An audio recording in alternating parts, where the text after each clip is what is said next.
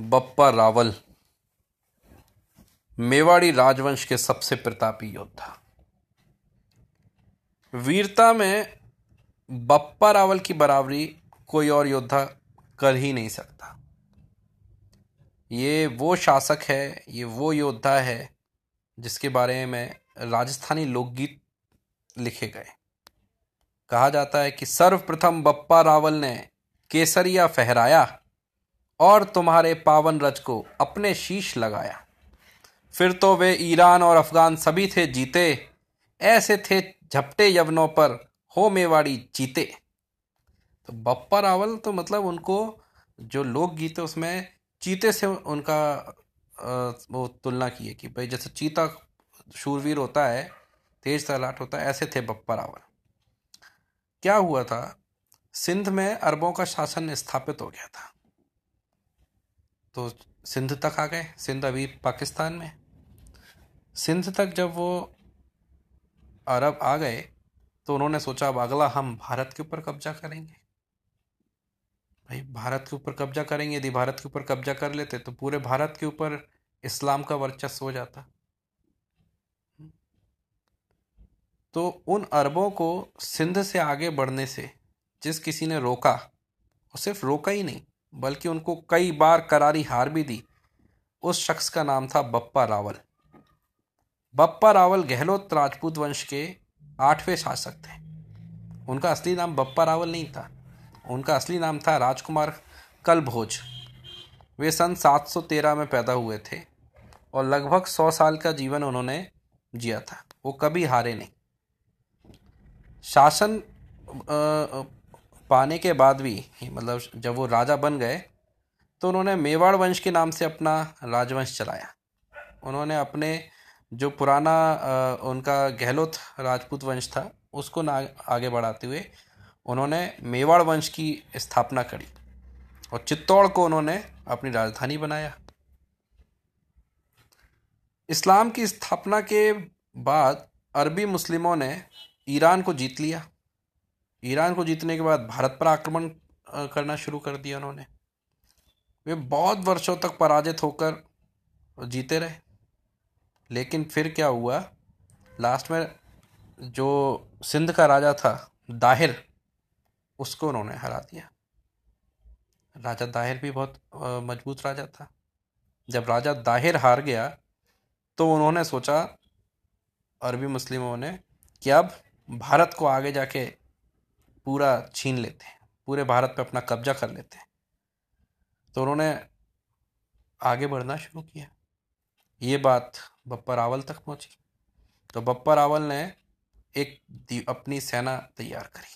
उन्होंने अजमेर, जैसलमेर जैसे छोटे छोटे राजाओं को भी अपने साथ खड़ा कर लिया और जाके वो वो अरबों की सेना से लड़े और अरबों को उन्होंने कई बार हराया। और उनको सिंध के पश्चिमी तट तक सीमित रहने के लिए बात कर दिया। उस एरिए को आजकल बलूचिस्तान बोलते हैं।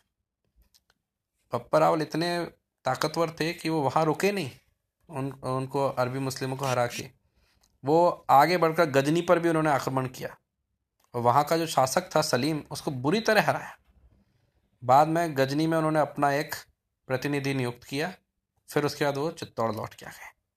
चित्तौड़ उनकी राजधानी थी। चित्तौड़ को केंद्र बनाकर उन्होंने आसपास के राज्यों को जीता और एक ज़बरदस्त साम्राज्य का निर्माण किया। उनके राज्य में गांधार, खुरासन, तुरान, ईरान के हिस्सों को भी उन्होंने शामिल शामिल किया था। वो बप्पा जो थे, वो बहुत शक्तिशाली शासक थे। उनका बचपन में लालन पालन जो हुआ था, वो एक ब्राह्मण परिवार के सानिध्य में हुआ था। हाँ। बप्पा के, जब बप्पा गए थे अफ़गानिस्तान, पाकिस्तान तक अरबों को खदेड़ने के लिए तो जहाँ उनका सैन्य ठिकाना था रास्ते में, जहाँ पर उन्होंने अपनी फ़ौज रखी थी, उसी जगह को आज पाकिस्तान में रावलपिंडी के नाम से जाना जाता है। बप्पा रावल। बप्पा रावल का जो नाम था, उसी के नाम से रावलपिंडी शहर की स्थापना हुई। बप्पा रावल को हारित ऋषि का आशीर्वाद था। ये उनके बारे में, बप्पा रावल के बारे में अद्भुत कहानी है कि बप्पा जिन गायों को चराते थे, उनमें से एक बहुत अधिक दूध देती थी। शाम को गाय जंगल से वापस लौटती थी तो उसके थनों में दूध ही नहीं रहता था। तो बप्पा दूध के रहस्य जानने के लिए कि गाय का दूध कहाँ जाता है, वो जंगल में उसके पीछे पीछे चले गए। तो गाय, देखा उन्होंने जंगल में घूमती घूमती घूमती देखा गाय एक शिवजी की पिंडी के ऊपर दूध प्रहार करती थी। तो बप्पा, रावल, उन हरित ऋषि के बड़े, वो नतमस्तक हो गए। है, और ऋषि की सेवा करने में जुट गए। उन्हीं ऋषि के आशीर्वाद से बप्पा मेवाड़ के राजा बने। बप्पा, रावल सिसोदिया राजवंश के संस्थापक थे, जिसमें आगे चलकर महान राजा राणा कुंभा, राणा सांगा, महाराणा प्रताप हुए। बप्पा रावल या बापा एक्चुअली में व्यक्तिवाचक शब्द नहीं है। जिस तरह से बापू शब्द महात्मा गांधी के लिए रूढ़ हो चुका है, उसी तरह आदर सूचक बापा शब्द भी मेवाड़ के नृप विशेष के लिए प्रयुक्त होता रहा है। सिसोदिया वंशी राजा कालीभोज का ही दूसरा नाम बापा है। बापा का मतलब है जो प्रजा संरक्षण हो, जो देश की रक्षा करे। इन सबसे प्रभावित होकर जनता ने उनको बापा नाम से विभूषित किया। बप्पा जो है, उनका राजकाल कुछ तीस साल तक रहा मतलब तीस साल तक उन्होंने राज किया। चित्तौड़ का मज़बूत दुर्ग जो था, वो एक समय मौर्य वंश के राजाओं के हाथ में था। तो बप्पा ने उस मान मौरी जो राजा था, उसको हराकर चित्तौड़ दुर्ग पर अपना कब्जा किया।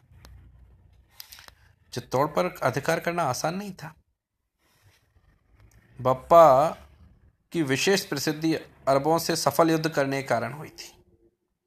सन 712 में मोहम्मद कासिम से सिंधु को जीता उन्होंने। मोहम्मद कासिम वही अरबी मुसलमान। उसके बाद अरबों ने चारों ओर से धावे शुरू कर दिए। उन्होंने चावड़ों, मौर्यों, सैंधवों कछेलों को हराया। मारवाड़, मालवा, मेवाड़, गुजरात आदि सभी भूभाग में उनकी सेनाएँ छा गईं। इस भयंकर कालाग्नि से बचाने के लिए ईश्वर ने राजस्थान को कुछ महान व्यक्ति दिए, जिसमें विशेष रूप से गुर्जर प्रतिहार सम्राट नाग भट्ट प्रथम और बापा रावल के नाम उल्लेखनीय नाग भट्ट प्रथम ने अरबों को पश्चिमी राजस्थान और मालवा से मार के भगाया। बापा ने यही कार्य मेवाड़ और उसके आसपास के प्रदेश के लिए किया। मौरी जो था, शायद इसी अरब आक्रमण से जर्जर हो गए थे। बप्पा ने वह कार्य भी किया जो मौरी करने में असमर्थ थे। और साथ ही चित्तौड़ पर उन्होंने अपना अधिकार भी कर लिया। बप्पा रावल ने अनेकों मुस्लिम देशों पर अपनी विजय प्राप्त करी। हम्म। तो बप्पा रावल जो थे, वो एक साधारण शासक ही नहीं थे, एक वीर योद्धा थे। बप्पा रावल के बारे में बहुत सारी कहानियाँ हैं, जो हम किसी और दिन तुमको सुनाएँगे।